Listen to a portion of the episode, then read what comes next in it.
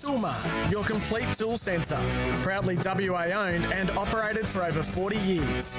This is The Drive Show with Peter Vlahos. Doing alright.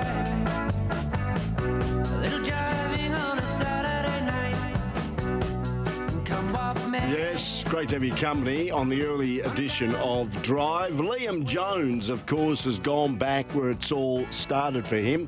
The unrestricted free agent, uh, ye- in fact, yesterday joined uh, the Western Bulldogs. He's back at the kennel, and he's one of only a few players, actually, who uh, returned to their original club after playing uh, elsewhere.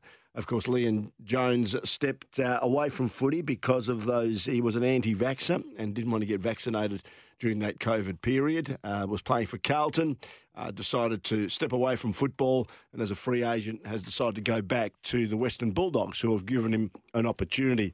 This morning, he was featured on the SEN Breakfast Show with Gary and Tim, and this is what he had to say to the duo in Melbourne. Uh, well, a really good news story emerges yesterday. Well, it emerged uh, some time ago, but it was rubber stamped yesterday. Liam Jones is returning to the Western Bulldogs. He, of course, played 66 games in six seasons for the Bulldogs and then 95 for Carlton. He took a stance. He played a year up in the Quaffle, and now he's back in the AFL and he's back at the Dogs. And he joins us, Liam. Congratulations. Thank you very much. Thanks for having me. Was this always in the back of your mind that the opportunity may open up again and present itself to come back and play AFL footy? Uh, initially, this time last year, um, it wasn't. I sort of yeah made my decision with the thought that that was probably it, um, and yeah, sort of was just moving on, and then slowly, sort of discussions started to be had, and um, things looked like they could have changed, and it was all quite hypothetical. Um, and then things, the rules did change, and then um, yeah, sort of in the back of my mind, I thought it could be a possibility, but I'm um, always been a person that I, like you said, I'm until it's signed, sealed, and delivered, I'm not really a believer. So um, up until yesterday, I was um, still holding um, holding out, and then um, it all got done. And um, yeah, I'm just so grateful to get the opportunity again. And back at the Bulldogs is super exciting. Hey, Liam, am I right in saying that the Bulldogs weren't the only club out there that were chasing your services?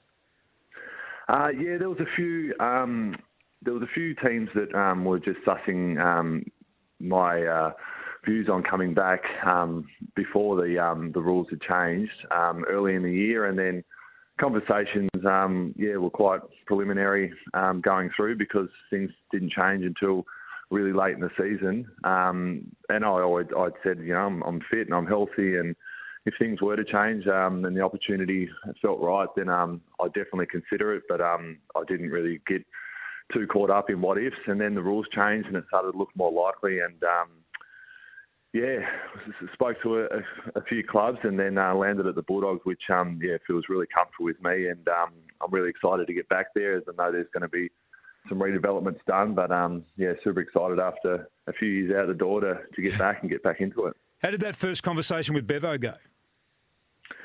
It was really good. Yeah, he just um, gave me a phone call and um, just had a chat. Um, and it was more just a get to know you session um, from afar um, and from guys that I still have good relationships with at the Dogs. Um, they say he's a he's a great guy and a real people person. So yeah, he was um, a pleasure to talk to and um, excited to learn from him and work under him now. What was the standard of footy like in the Quaffle playing with Palm Beach?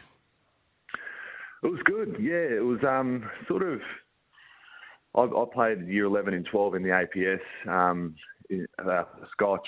Sort of as close to that, I think, where you have the guys that some ex AFL players and some guys that are going to get drafted um, in the future, and then some really strong VFL players, and then some uh, some youth um, at, at the bottom level. So um, the gap was uh, quite big at times with some teams, but the team that won the premiership, Aspley, um, had just come out of the VFL or the NEAFL, so um, they were quite strong. So um, yeah, it was big range of, of players, but um, there's some really high quality players in the league. Hey, Liam, just a final question from me. I mean, your experience of being out of the AFL system for that period of time and going playing at a lesser league and the other experiences, no doubt, that you had, what has that taught you coming back as an AFL player?